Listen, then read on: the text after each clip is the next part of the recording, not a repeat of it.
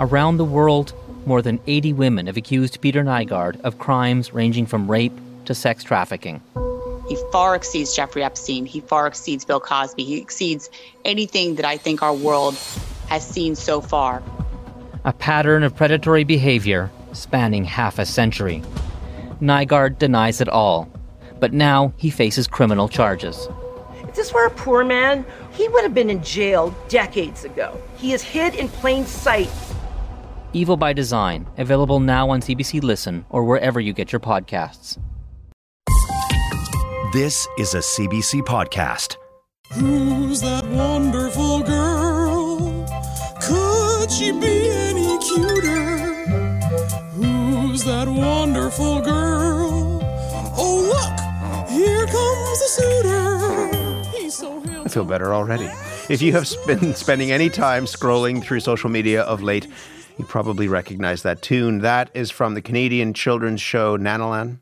The show is about a little girl named Mona and her adventures at her Nana's house. The show went off the air on television almost 2 decades ago, but now it is having a moment, a very big moment, on TikTok. The Nanalan tag has 114, it's hard to get that number right, 114 million views. There are millions of memes with the song saying things like, my mom is hyping me up after my weekly mental breakdown about college, me hyping up my 17-year-old kid afraid of getting a flu shot. People have taken this song and this idea and turned it into their own thing, much perhaps to the surprise of Jamie Shannon, who is the co-creator of the show, the voice behind Mona, who's with me in studio with Mona. Good morning. Good morning. This is wild.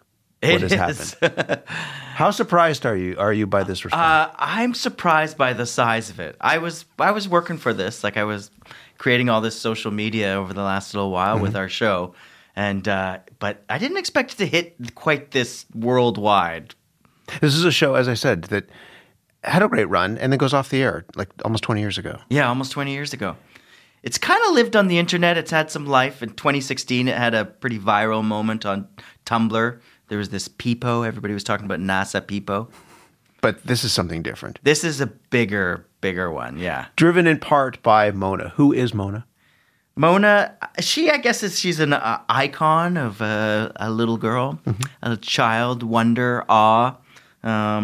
She's kind of like a little green emoji, I'd say, like a kind of a version of the happy face. Big eyes. Big eyes and a mouth. And a very mouth. Simple. And she's here. And she's here, right here. Can you introduce us to her? Oh, dear, hi. Does your go all these buttons during your for the show? It's nice to meet you, Mona. Thank you. Oh, thank you. Yeah, hi. Oh, I got a question. Yes?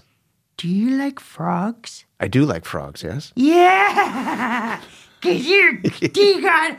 They're slimy, but they're cute, right? Where, way back when, how did you think of Mona? Where did Mona come from? It was, the whole show was my partner, Jason Hopley, and myself. We kind of created it. It was just the timing of the world. We wanted to celebrate our nanas. We wanted to create a show that wasn't like all the other shows. And we kind of like, there wasn't a lot of little girls on television. There's certainly no grandmothers, so we just created this kind of very unique show. It was kind of a reaction against all the other shows we were seeing at the time. Tell me, and Nana's a huge part of this. I mean, Nana is who's singing that song. Who's Nana? Yeah. Who's Nana? Nana is Jason Hopley. He does an amazing job. The songs are golden, and there's so many to come. Like, they're actually not all even out yet, so people, once they discover them all, they're masterpieces. Why do you think people love Nana so much?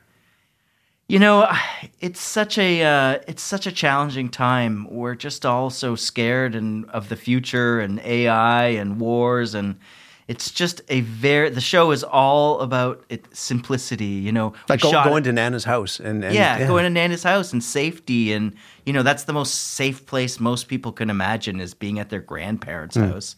And then it's the comfort, and it's just the show just kind of, I think, gives people a sense of peace and comfort. So, I mean, that's broadly, but like in this moment right now, what do you think people are looking for? We were just saying, I mean, the news can be pretty bad. We were just talking about climate change. change and this meeting that may or may not do anything about this huge existential crisis. There are wars that are unfolding around the world right now. And then there's this thing that takes off. Oh, and this is the opposite. I would say it's kind of fantasy. It's a lot of people keep on saying they watch it before they go to bed to de-stress and be able to sleep at night. And I get that. You were building an online presence for Mona and for Nana early on. And then when did you know that it was starting to land with people? Really only about a month and a half ago. We put we put it on all the social medias, but TikTok's a bit of a rocket ship. So if you hit it right, and now they say it's more based on content you love. It's not on how many viewers you have. It's just if you create something engaging, people love it. Mm. So we did the Peepo meme from 2016. There's peas in there. Just that. It's a 10-second, there's peas in there. And people watched that a million times, and we were like, okay, we're off to the races. Why do you think – like there's little things you can just grab, right? So somebody grabbed that and then just turns it into a bunch of other things. Yeah, it's the way media is beautiful right now, the way they kind of – people personalize things. And we didn't get big until somebody personalized what we did. They took our little song and they put a little joke above it. And then that's what's so fun about it is everybody gets to make their own joke with the content. What are some of the favorite things that people have done with this for you? I mean, the memes that are out there, there's one, but they're people who are singing the song as they are showing off, for example, their, the clothes that they went shopping and they're trying to show it off to their family and their parents. I've seen this in my own home, for example. Yeah, that's happening. I like, there's some guy on there, he just looks like a sort of a regular guy and he's like, every darn day, all darn week. And he's like, who's that wonderful girl? So it's interesting. You could almost hear it ringing in the world. I don't know what that is, but I feel it. I feel uplifted by this. Like, I wonder how many millions of people right now have that song running through their mind. A lot. I know. Myself included. Yeah. What does Mona think of all the excitement? What? There's key. Also, Rusher, he really likes... when you go outside and you scratch his belly. That's the dog. Yeah, Rusher. How's the dog? Rusher, he's good. He likes sleeping, and he also likes his kibble. When you create something and it goes out into the world, you kind of lose control of it in some ways, right? It becomes somebody else's. That's true. What is that like as a creator? When people just turn the thing that you've made, and you spend a lot of time and energy in this, into their own kind of thing? It's... wonderful. I don't know. It's really, it feels so good. We made this very special show back in the day and for all the reasons that it didn't get out there.